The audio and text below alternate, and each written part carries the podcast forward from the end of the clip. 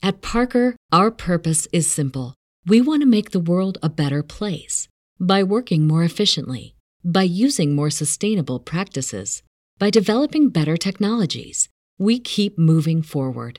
With each new idea, innovation, and partnership, we're one step closer to fulfilling our purpose every single day. To find out more, visit parker.com/purpose. Parker, engineering your success. As humans, we're naturally driven by the search for better. But when it comes to hiring, the best way to search for a candidate isn't to search at all. Don't search, match with Indeed. When I was looking to hire someone, it was so slow and overwhelming. I wish I had used Indeed. If you need to hire, you need Indeed. Indeed is your matching and hiring platform with over 350 million global monthly visitors, according to Indeed data, and a matching engine that helps you find quality candidates fast. Ditch the busy work. Use Indeed for scheduling, screening, and messaging so you can connect with candidates faster. And Indeed doesn't just help you hire faster. 93% of employers agree Indeed delivers the highest quality matches compared to other job sites, according to a recent Indeed survey. And listeners of this show will get a $75 sponsored job credit to get your jobs more visibility at Indeed.com slash podcast. That's Indeed.com slash podcast. Terms and conditions apply. The opinions expressed on this program are those of the guests and hosts and do not necessarily reflect those of webmasterradio.fm's management or sponsors. Any rebroadcast or redistribution without authorized consent of webmasterradio.fm is prohibited. All rise. Welcome to the Cyber Law and Business Report. Get the top story on the hot button internet legal topics of the day. This is your home for the latest on internet law and policy. Hear the latest net trends impacting business and have your questions answered right here. This is the Cyber Law and Business Report. Now, please welcome your host, the founder of the Internet Law Center, Bennet Kelley. Good morning. This is Bennet Kelley from sunny Southern California here in um, Silicon Beach in Santa Monica, California. Um, we have a great show for you today. You know, one of the things about the internet is that it gives a voice to to um, people and stories that are often ignored in the mainstream media and elsewhere.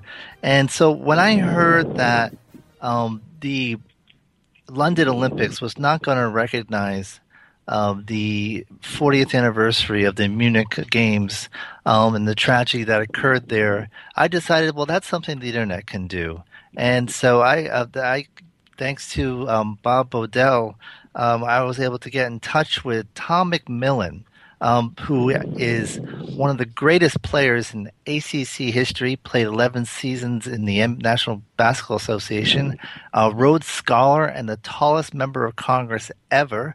Um, but more importantly, he was a member of the 1972 Olympic team. And Tom, are you with us? Yes, I am. Good to be on. Thank you. I appreciate you coming on to help us kind of commemorate um, Munich 40 years later. But very briefly, I want to start off. You were the tallest member of Congress, and you also served what I believe the shortest member of Congress um, in your delegation was Barbara Mikulski. Was it? Was she not? Well, that's correct. I, I always wondered whether that the shortest was correct because you go way back uh, in history. There's probably there had to be a few congressmen that were maybe shorter than 4'11, but uh, there there haven't been any taller than 6'11. We know that. So now I you know I always recall pictures of of LBJ in the Senate. You know, this using his height, leaning into people. Um, you know, you're in the House, which is a different body. Was your height an advantage there, or were you still just a junior member?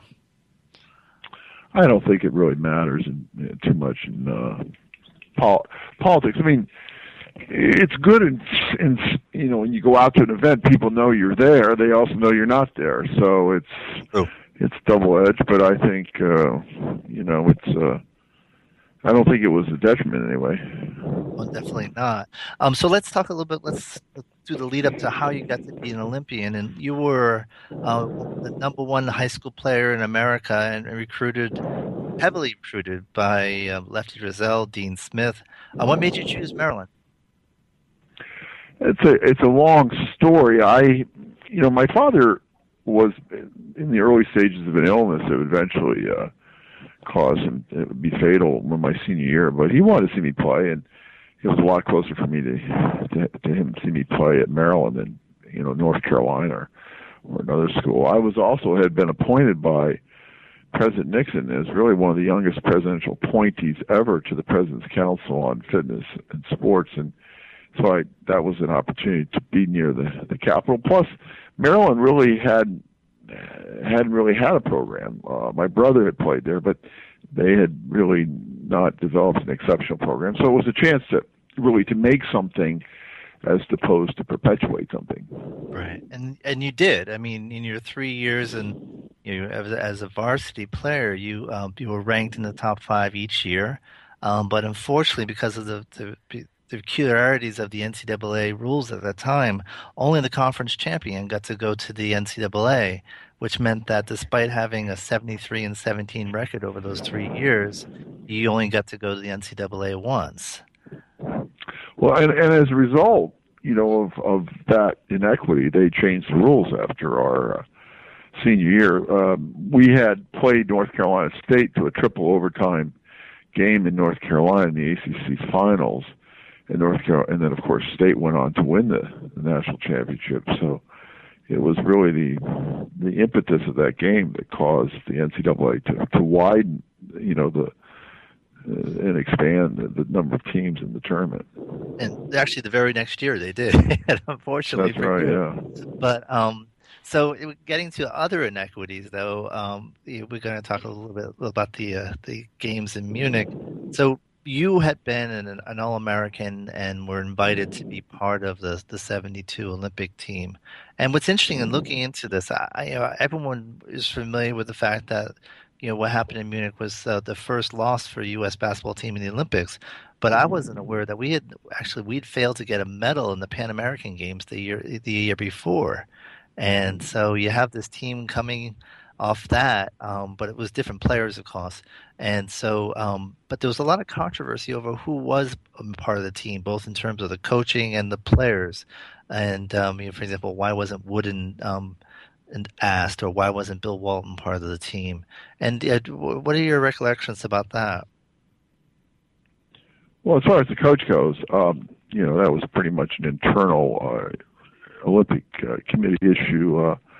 You know, Wooden would have been a great coach. And as you know, Dean Smith coached uh, the next time around. Uh, Hank Iba had been around a long time. He was a known figure, and he had had a uh, you know an exceptional record. But you know, it was true that I think his style of play wasn't was more more traditional than the players that we had on the team.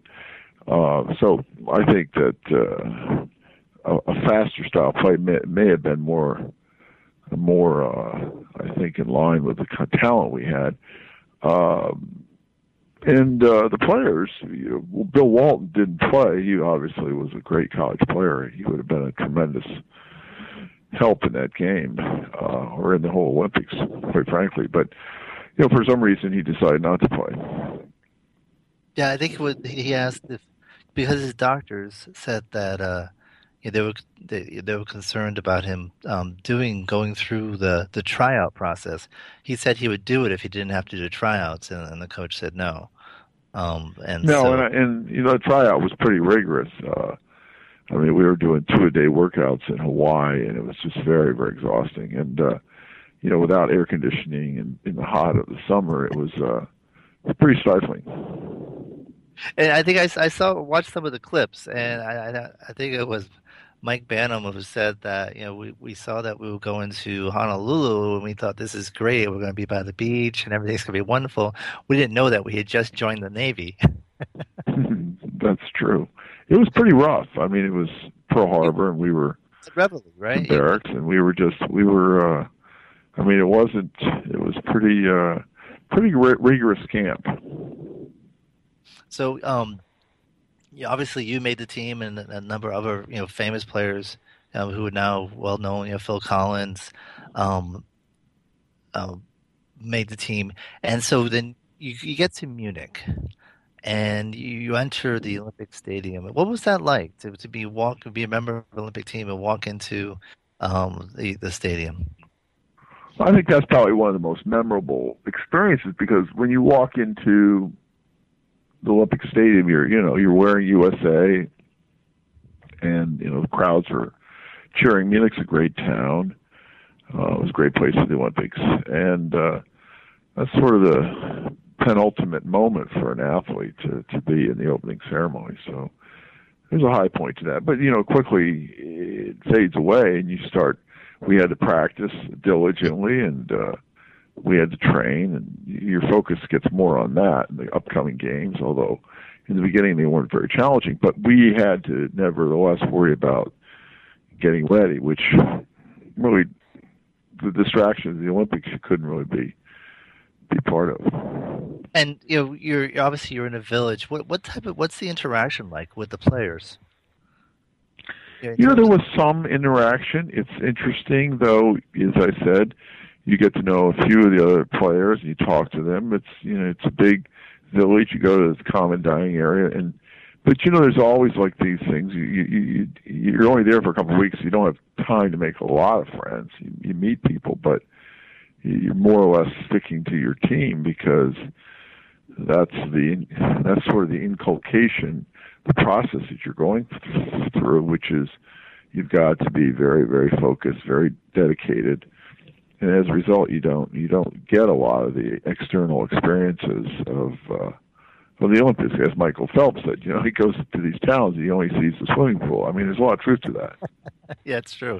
He uh, he looks down too. He doesn't look up for the most part. And uh, yeah, I think the bottom of the swimming pool is the same everywhere. Um, now you um, talking about being focused. Uh, you, in the initial round of uh, play, um, you guys beat Japan by 66 points Egypt by 65 points. Had you ever had a victory that lopsided before? No, in high school and probably in college when I was a freshman, we had some pretty big victories. But uh, it, uh, you know, that's sort of a false confidence because while those teams were still struggling to get their programs off the ground, we knew that there were some real talented teams that we were going to meet. So you still have to take it very seriously, even though the, the couple of games were very easy. No, and then um, then things did get very serious on um, September fifth. The the Israeli athletes were were taken hostage, and you, where were you when you heard about that? We woke up that morning and we heard the commotion. You could see it on TV. ABC was live uh, in our village. Not you know you could actually watch the telecast or walk over and see the the, the part of the compound where the terrorists were uh, were positioned with it. Yeah, I mean we all did. I I don't even think we practiced that day. I think I think that every I think the whole Olympic Village was in a state of suspended and anim, suspend, suspension because no one knew what was going to happen. And um, and so while that's happening, everything's in suspension, and then of course it unfolds, and who can forget? You know, Jim McKay McKay's um, "They're All Gone." Um, you know, is, is that how you learned that they were they were killed through Jim McKay, or it, it just the buzz? I think so because you know we saw the helicopters leave the village. You could see the lights, but. Uh, I don't think. I, I think obviously we we heard rumors. You know, the, the the the word went around very quickly, but then of course it was confirmed on television. And um, we, we, when when this when they were first taken, you know, did the uh, U.S. Olympic Committee get you know brief you or say anything, or did, there was just so much confusion there was, there was nothing they could do? You really got your messages through your team, through your managers, and so forth. So we knew that there was going to be a memorial, but we didn't know what was going to happen to the Olympics, and there was discussion of even canceling them. So, um, what, and what did you, you know? think? Even though many of us felt that was a such a tragic attack on the village that many of us felt maybe they should cancel it, but I certainly felt that way. But in retrospect, I think that would have been a mistake because they would have won. If we've learned one thing in terrorism, it's not to it's not let the terrorists, you know, change your world.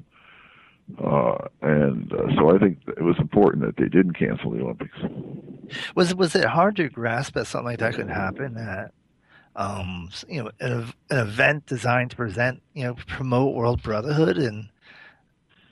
Well, that was the surreal nature of it. Is that you have that thing, this terrible attack going on in the village, which is so foreign to a platform built for sport, and uh, here we are, young, pretty young kids, young young ad- adults coming over there, and and here we're thinking the Olympics are the this great panacea, you know, brother, brotherhood and sport and all that. And then to see it was really ended up being so tragic an outcome was it was a very sobering experience. And um, now, forty years later, you know, and I guess every this will come up every five five Olympics. You know, you're going to have a, a, a round number um, you know, it's going to be 20, 40, 60. And so we now have the 40th anniversary of the, of the tragedy. What, what do you think would have been appropriate for the Olympic Committee to do um, this time? I think they should have had a moment of silence during the opening ceremony. I think that would have been a very appropriate for lots of reasons. One is to, to pay homage to those athletes, but to also to pay homage to, to, pay homage to uh, to a world that's had to suffer through many t- other terrorist attacks. Sure. This thing has been a plague on the world, and that uh, it was appropriate to take a, a time out and just uh, and just remember. Um, and I'm surprised they did not do that. I, would have been wholeheartedly in support of it. It is disappointing. Um, so we're going to take a short break, um, but when we come back, we're going to be Tom's going to stay with us, and we're going to talk about the gold medal game, um, controversial last three seconds, and, um, and and more after these messages from Webmaster Radio. Stay tuned for more of the Cyber Law and Business Report after this brief recess for our sponsors. Rise links and web indexes. Take a bow to the largest link map in the world. Majestic SEO. Majestic SEO wields its virtual sword with speed and accuracy to deliver detailed reports of your company's link data and that of your competition. Let Majestic SEO make you your own king of internet marketers and join the crusade of clients and agencies that have chosen the noble choice for link intelligence. MajesticSEO.com.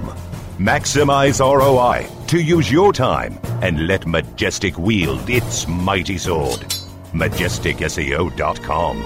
It's good to be king. MySEOTool.com is your all in one SEO management resource. MySEOTool.com makes it easy to optimize and oversee all of your SEO efforts. Line by line, detailed reports help you identify any problems and show you how to fix them. MySEOTool.com is completely automated. Once you use it, you will see a rise in your search rankings and traffic. Try My SEO Tool risk-free today. Go to myseotool.com. myseotool.com. Oh, yeah. My day is done. Time for happy hour. You're already done for the day? Yeah, because I use certifiedknowledge.org. Their PPC tools literally save me hours every day. How do you keep on top of all of Google's new features? Easy. With Certified Knowledge, their interactive learning modules keep me up to date. And if there's something I don't know, I can watch their video lessons without having to hunt around the Google Help files. Great. I'm ready to expand my knowledge. Hi, I'm Brad Geddes. I'm the only leader officially supported by Google to teach the advanced track of the AdWords Seminars for Success. I personally recommend CertifiedKnowledge.org as your one stop shop for all your PPC needs. Learn, optimize, connect. Be smart. Go to CertifiedKnowledge.org now. Welcome to Domain Masters, the longest running podcast where we teach you to be the master of your domain. Master of your domain. We discuss domains from many different perspectives, including the legal rights of owners and trademark holders, domain values, and monetization strategies. We show you how to utilize domains to drive traffic to your business so you can gain favorable search engine rankings. We discuss power tools of the trade with the power players of the industry every week right here on Domain Masters. Wednesdays at 5 p.m. Eastern, 2 p.m. Pacific, or on demand anytime inside the Internet Marketing Channel. only on WebmasterRadio.fm. Blog, blog, blog. Webmasterradio.fm. We're the talk of the town. Webmasterradio.fm. Thanks for listening. Webmasterradio.fm. We're everywhere. The best gavel to gavel legal news and information on the net is right here. This is the Cyber Law and Business Report, only on WebmasterRadio.fm. And we're back. This is Bennet Kelley. You're listening to the Cyber Law and Business Report, and our special guest is former Congressman and Olympian Tom McMillan, who was a member of the 1972 U.S. basketball team, and uh, which participated in what is still to this day the most controversial game in Olympic history. And um, Tom, it, it seemed that it all comes down to um, the final minutes. Um, the U.S. was down by eight with about five minutes to play. And as you were talking earlier, that the slow style of play was really seen to be holding you guys back. And I've seen clips where the players have said that they decided to take over and play their way. Is it, is that what happened? Well, I think that's right. I mean, the players started running more, and uh, obviously we had to uh, up tempo the game because we were behind and we had to do something differently, and so uh, we were able to you know narrow that lead and uh, and uh, and really go ahead. So, but I think it was the acceleration of the game that made a difference. And and the thing to keep in mind is this apparently this was the youngest team in U.S. team in Olympic history, and you're playing against a, veteran Soviet team that played what hundreds of games together. Um, so you, are definitely play. It, it's definitely a difference in the um, the experience level. But as you guys took charge, could could you see a reaction in the Soviets? Were they, was there a sense of fear that um, you know they were going to lose this game? Well, I mean, always that's the case. I mean, but remember, we're coming from behind, so uh, they were just oftentimes, you know, it's, the teams at the head has to hold the lead, and it's very difficult to do that. You start to sort of freeze up, if you will, and I think the Soviets became less assertive, and we became more assertive. So I mean, that's that's often the, the the ebb and flow of a basketball game, and uh, I think our young athleticism started to to kick in, and I think that made the difference. Now the uh, um, young athleticism definitely kicked in with uh, uh, you blocked a, a, shot that led to a fast break, and um, Doug Collins, who I accidentally called Phil Collins, although I'm sure Doug would be a great drummer too. Um, Doug, Doug, Collins does a, a layup, um, goes for a layup, and is like plowed into the uh, the stand for the basket, and it looked like he was pretty badly hurt. Um, did you think he was going to be able to get up and make the foul shots? I did. I mean, pretty tough kid. He uh, he took a, a bang, but most guys would get up and, and want to shoot those free throws. He's not going to do what he did and sit down. So uh, I was pretty sure he'd shoot them. And and he's an athlete, and this is, this is the world stage. It doesn't get any better than that. And he, yeah, you, you grew up playing for this moment. And, you know, it was well. A, it's probably two of the most pressured free throws in the history of basketball. I mean, the fact is he's got two free throws. If he makes, if he misses them, we lose. If he makes one, we're tied. And if he if he scores both, we we win effectively. Not just win a gold medal, you win a game against the Soviet Union during, you know, probably the, the height of the Cold War. Well, there's a lot at stake. As I said, they were extremely pressure pressurized free throws. Was the streak was that a burden? Were you cognizant of that? Um, you know, the fact that the U.S. had never lost, or just you know, you just played each game, didn't think about it. We were very cognizant of that because there was a lot of pressure on us. Like we've won 65 games, seven gold medals, and obviously we didn't want to be the team to carry back a, a loss. Uh, so there was a lot of pressure on us. We were very aware of it. So um, Doug Collins shoots the two three throws. U.S. is now up um, by one point, and Soviets start to inbound the ball. Clock starts down to two, one, and then everything stops. What happened? Right. They, the officials basically realized that they, uh, that well, what happened was the there was a timeout that was attempted to be called by the Soviets, but uh, somehow the clock didn't work, or the timeout was tried or attempted to be called after the shot was taken. In which case, the timeout shouldn't have occurred, but they uh, they played the last play. It, it, nothing happened, but the official came down and said, "Look, we got to reset this clock."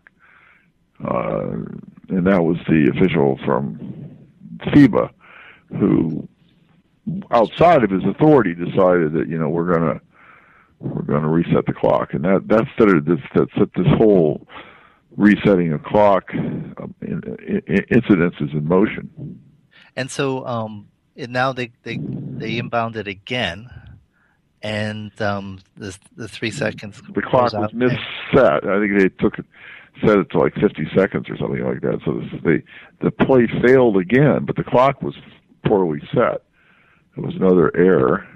But uh, in any event, case, it was more than three seconds that passed, and um, and that's where the, the iconic photos of, of you and um, was it Henderson hugging and right, um, right you're very prominent in those pictures, I guess, because if I was a photographer, I would focus on you because you were the tallest man on court, and uh, and so it, it, it, basically the celebration ensued. You you you must have been ecstatic. Yeah.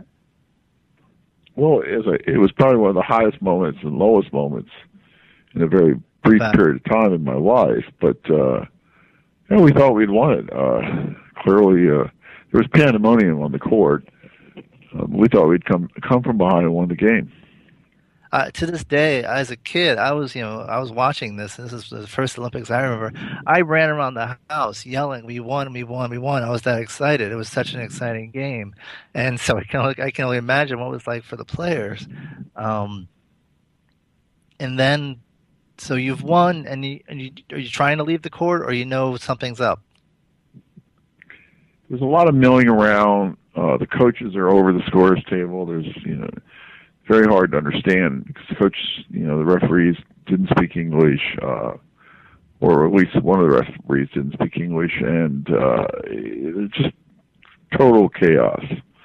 And we finally re- realized that they're they, they're going to play the last play one more time, so they cleared the floor, and here we go for the third time. And now you are you're selected to guard the inbound pass, which you know you obviously you, the tallest man on the court, uh, make it difficult to throw the length of the court, and um, the referee. Stand by, everybody. We're going to just go to a quick commercial break while we get this squared away. We'll be right back. Stay tuned for more of the Cyber Law and Business Report after this brief recess for our sponsors. Do you look at the task of ranking your site at the top of the search engines like you would climbing the top of Mount Everest? It doesn't have to be. TopSEOs.com knows how hard that climb can be, and they can make top ranking a reality. Top SEOs sends you to only the right search vendors and agencies that they know will work for you. Since 2002, TopSEOs.com has reviewed and researched the best search engine marketing agencies and solutions providers. Don't risk the cost of falling off the proverbial peak of search rankings. Let Top SEOs give you peace of mind. TopSEOs.com, the independent authority on search vendors. How much time do you spend on SEO research and competitor analysis? What if we told you that there was an easier, faster way? Searchmetrics SEO software propels you to top positions on search engines around the world with our unique global search, social, and competitive data in over 60 countries. Gain a competitive advantage today with Searchmetrics.com. That's Searchmetrics.com. Looking for a white label SEO and social platform for your clients? Think eBrands. Free and unlimited SEO audit reports. eBrands. Premium Facebook apps and welcome page creators. eBrands. Twitter management app, analytics, and mobile site generators. eBrands Let eBrands manage your search and social media campaigns and give you and your clients access to their white label dashboard, which have great reports that will wow your clients and deliver great ROI and results. Try eBrands for 30 days. Go to eBrandsWithAZ.com or call 1 625 5717. That's eBrands with a Z for eBrands. Webmasterradio.fm. Welcome to the place your competitors get their edge. Jump on it. We're here for you 24 7. The best gavel to gavel legal news and information on the net is right here. This is the Cyber Law and Business Report, only on WebmasterRadio.fm. And we're back. I guess it's only fitting we had some technical confusion ever as we're talking about the confusion that happened in the finals in uh, the Olympic basketball final in 1972. Now, uh, Tom, we were just talking about um, the, the, the third attempt at the last play of the game, and um, you were um, you were guarding the inbound pass and you were told to back off. Is there any reason why that that you, be, you should be required to do so under, under international rules? No, there isn't. But the last thing I wanted to do was have an official call technical technical on me. I think the official was from Bulgaria, so he didn't speak English. You and know, I, I, you could see him motioning. You could see him motioning to my feet, so it's not like I'm making this up uh, you know, I was just afraid he'd call technical on me, even though the player had more than enough room to back up. Uh, you just, you know, there's something I just wasn't going to take a risk at that point. I mean, probably in retrospect, uh, how, how, how do you know what he's what he's motioning for? You don't. I mean, yeah. you just and you know, and, and, and your problem, coaches you know? have warned you that basically uh, the the referees are not going to be on our side. Right, and so uh, they were looking for a way to get this game over with, and so I just didn't want to be the uh, the culprit here. But it was a, uh, uh, you know, who knows? I mean, if you give a team enough time to score, they're going to score. I mean, that's the bottom line. You get to the locker room and you're told, I guess there's, there's going to be a silver medal ceremony. And did you guys vote then, or did you talk the next morning, that morning, or? We discussed it then, and uh, I think there was a mood not to accept it. Uh, we did talk about it again the next morning too, but I think the players were pretty certain, even after the game, that they were not going to accept the medal. Uh, so it was there was a it was a it was a unanimous uh, position. And and forty years later, it's still unanimous, is it not? That's right. No one has uh, decided that they want to take the medal. And so the silver medal is somewhere. I saw an embassy report where they, they're not even quite sure where it is. They went to some Olympian official's basement or something. But um, you had a proposal that you recently published an op-ed, and uh, um, that you think with the Soviet Union, excuse me, the, the Olympic Committee should issue um, gold medals to you know to the U.S. team as well, just as it had done a few years back in the the Winter Olympics for those you know the, the peer skaters who were um, deprived of a gold because of a, a bias of one referee. And um, you know, tell us about that proposal.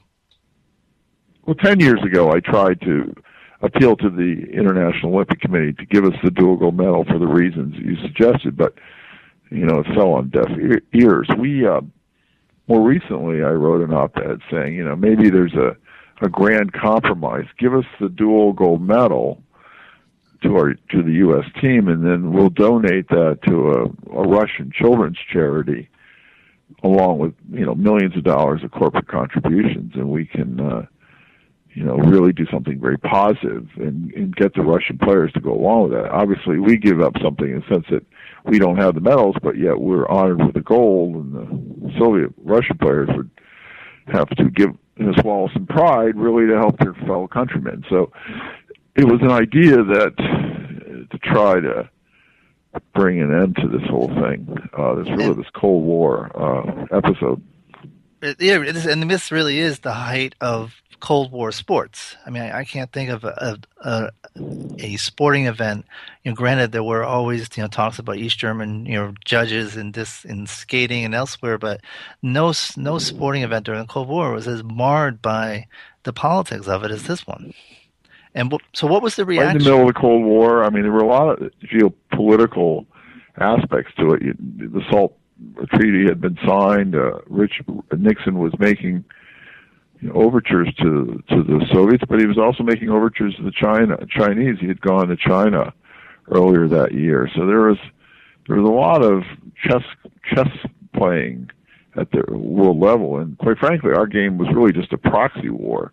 Uh, we could have we could have, as I said, Nixon and Brezhnev just could have had an arm wrestling match.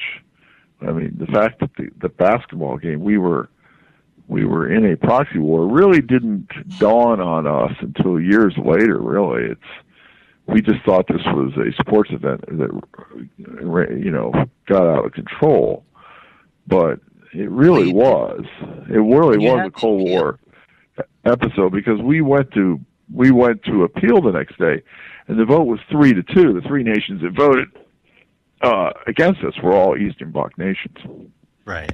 And and wasn't there one of the referees refused to sign the scorecard in protest? Right. I think it was the Puerto Rican referee. He was from the yes, that's correct. And um, and so have have you got any response from the Soviets? Excuse me, no, no, no longer such a thing, but the the Russians or the Olympic Committee to, you know, to your, your latest op-ed? No, I don't. You know, obviously with the Olympics going on, there they've got other concerns. We have a reunion of our team in a couple of weeks, and We'll have a chance August. to talk about it. Yeah, we'll have a chance to talk about it then. And how often did you guys have reunions? Uh, this is really our first one. First one, and um, but it be it would be I think a very appropriate gesture. I mean, clearly uh, the, the, the game was marred, and um, you, know, you can make an argument for both teams winning. So why not give both teams the gold? Well, we would hope so, and and uh, but I'm not sure the IOC would move on that. That's why I proposed something as as I did recently. Right. And when how how vivid is this game to you? You know, 40 years later, is this something that has ever faded in your memory, or it's always been right there? one of those things. It's like Groundhog Day. It comes back every 10 years. People bring it up, you know, on the anniversaries, and you know when there are Olympics match, Olympic games. So it's not something I think about every day, but it does come back, you know, on its anniversaries. It's like that skier on the Wide World of Sports opening. yeah. Actually, I went to law school with Freddie Brown, and uh, you know, I always felt bad for him every spring when they would you know show the pass that he made, and you know, he said he's over it, but I'm sure it, it definitely isn't something he likes to see.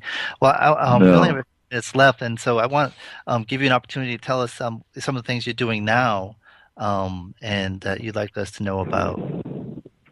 Well, I'm chairman of a, a national foundation on fitness, sports, and nutrition, which is a congressionally chartered foundation. We're helping support the President's Council on Fitness, Sports, and Nutrition, the First Lady's initiatives in those areas.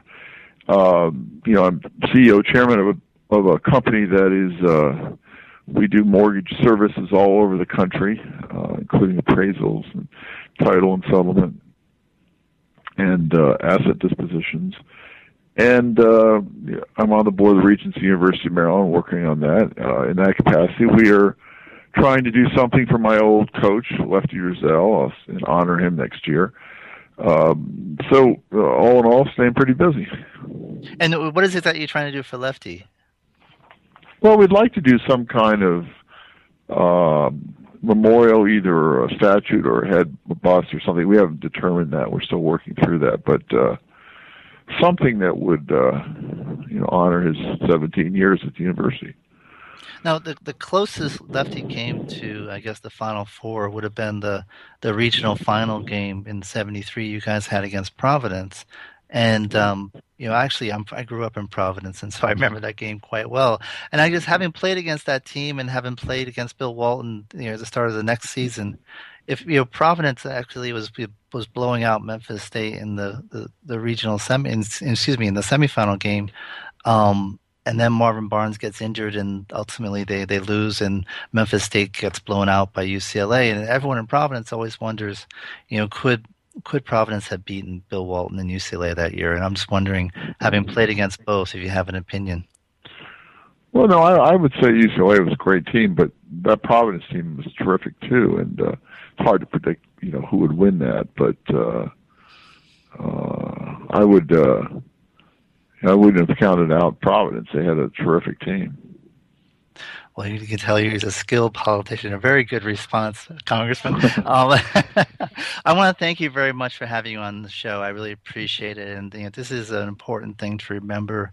Both you know the contribution you guys you, you guys made as athletes, and and the wrong that still has not been corrected, and also you know the tragedy that happened 40 years ago, and um, I thank you for participating. I apologize for the glitches, but in some ways it's fitting it happened that way. Um, but thank you again, um, Tom. I yeah, really thank you. Look forward to, to meeting sometime, and uh, good luck with the show. Thank you very much. I appreciate it. Yep, thanks that was Tom McMillan, and uh, he's he actually is he's very well respected in, in Maryland and uh, Washington. You know, he's um, his work even since leaving office, and he's done a lot in the area of homeland security. Um, he's been very loyal to the, Maryland community and. Um, was a big backer of theirs in a lot of their games. So um, I think you know Lefty Driesell convincing um, Tom McMillan to come to Maryland um, was definitely has paid off in, handsomely for that school. Um, he's done a great job for them, and um, all these years later. Um, but so we have um, we have a, a, few minutes left, and I thought we'd talk about some of the things that are going on that we might talk about in uh, future shows. And one thing that um, we'd like to talk about in a future show involves uh, an initiative by uh, the California Attorney General. And she's actually been very aggressive in internet issues and and and um, you know asserting herself as a regulator, which she's you know, which she's entitled to do. And um, but what she's um, done is sent a signal to um, I think the the entire industry uh, that um, privacy needs to be taken seriously. Um, she has created a privacy enforcement and protection unit, and um, it's part of her newly created e-crime unit, and it's going to focus on um, privacy issues. And you know, right now, they actually have a special assistant attorney general for technology, and she's brought in um, also a um, director of privacy education and policy. Um, and it's a woman named Joan McNabb who's been been with the California government for many years and has been their leading voice on privacy. And so she's brought in some skilled people and people who are well known um, for their role in privacy. And you know, California has been um, somewhat of a um, trailblazer in the area of privacy, and I, so I think this um, announcement and bringing them in um, signals to I think the, the nation that California is going to be enforcing its privacy laws and it's going to be holding and setting a standard. And and so I think what we need to look for there is uh, we where it is that they're going to emphasize. And so we hope to have someone on from the office you know, who can give us some guidance and, and see what it is they're going to focus on. But clearly, you have an, an activist um, attorney general who, who, wants to make a statement and get things done on the internet. And you know, she's already done a number of things, you know, such as she had a, a settlement with. Uh, um, mobile apps providers to agree to provide um, privacy statements with their apps. And so she's definitely um, been active. And so it would be interesting to see and get some insight as to you know, where it is that the, they're focusing on. So that's something um, part of the news that we're going to be talking about. Another big thing is that you may recall uh, last year we had a show, we talked about Chattanooga. Um, as the fastest city in the internet in the U.S. And they have a they've launched a uh, a broadband network that has speeds of up to one gig, and as part of that, it's just a major investment and we talked about you know basically the dividends it was it's playing. We had Jed Marston from the Chattanooga Area Chamber of Commerce, and who more or less said that the city was getting a very positive response, and it continues to get a very positive response, and it is attracting business as a result. Well, at the time, you know, Google was in the process of selecting their first city for um, to launch their Google Fiber their high um, their high speed internet product, and uh, you may recall there was quite a competition to get it.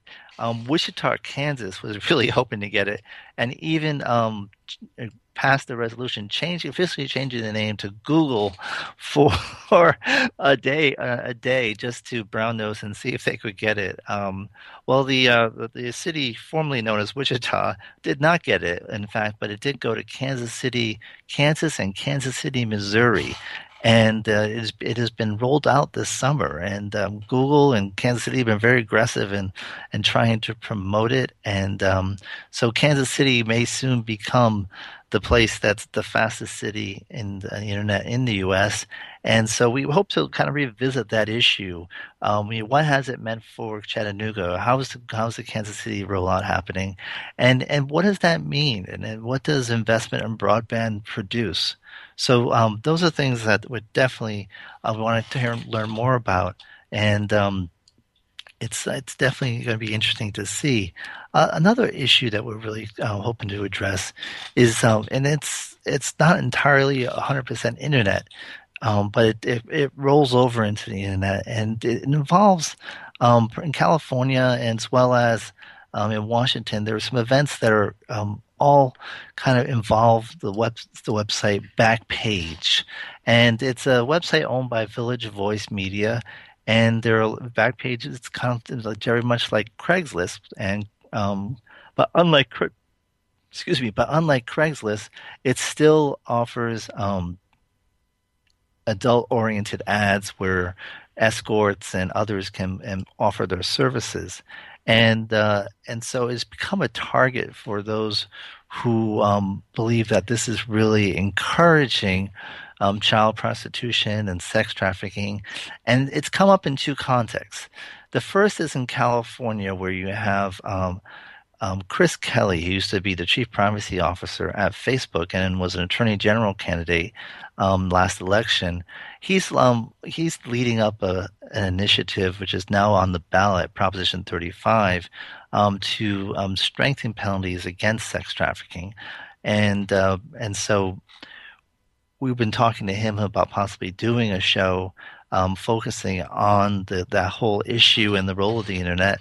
And um, you might want to check out Proposition 35 if you're in California. Um, there's a lot of information on the issue, including survivor videos.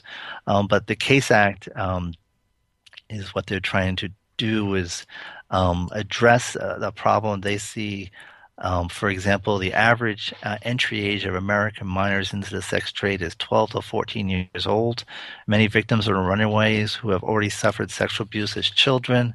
Um, foreign nationals are also brought into the U.S. as slaves for labor or commercial sex through force or fraud. And know, these are just some of the points that they raise. But it's also come up in the state of Washington. And there you have a lawsuit being filed um, by Backpage in response to a law, a Washington law um, that tries to limit and require that they obtain age verification for any adult oriented ads. And so that's uh, currently being litigated at the in state in Washington federal court with a federal judge um, granting Backpage's request for an injunction against enforcement of the law. So they have won round one.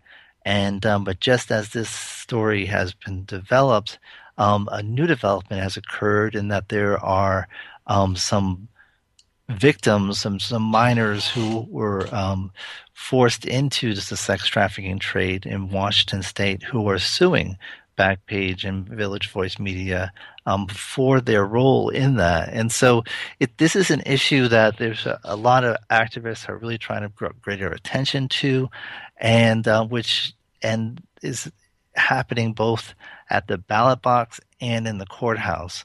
And so it, it's it's really going to be something that starts to mushroom, I think, into a, a, much larger issue, and we're going to hear a lot more about. And so, our goal is to try to bring you someone from who can address both what's going on in California, and then we may do it separately. We may do the Washington litigation as well.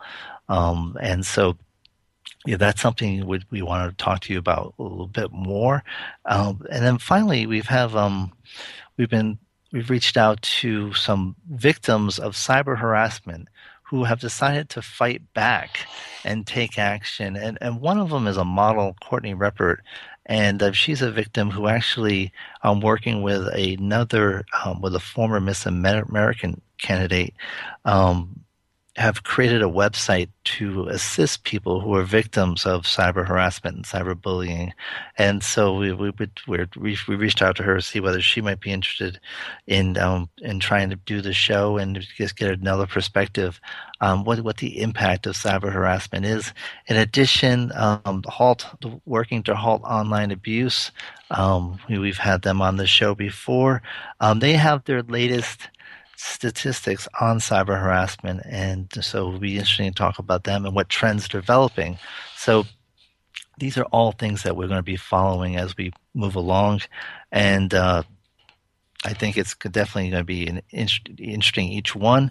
Um, so we'll keep you posted and. Uh, um, let you know. And if there's any topics you, you think that are not being addressed, um, please let us know. One other topic is in uh, net neutrality. The um, cable companies have filed their initial brief in their appeal of the uh, Obama administration's open internet rules, which have you know, created and, and codified the previous um, um, net, net neutrality principles that were issued under um, Chairman Powell during the Bush administration.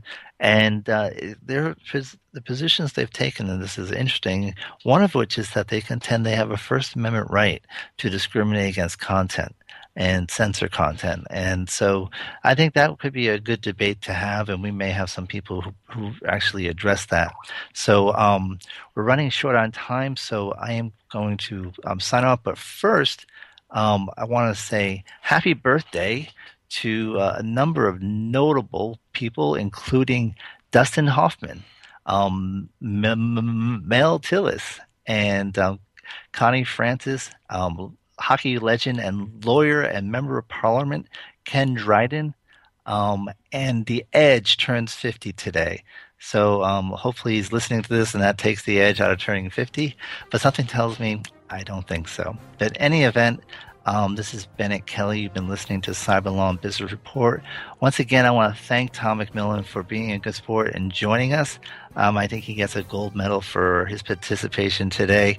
And um, that's all we have for you. Hope you'll join us next week on another edition of Cyber Law and Business Report. Check out um, our website, internetlawcenter.net, to get more information about the Internet Law Center and, and um, particularly our newsletter, Cyber Report.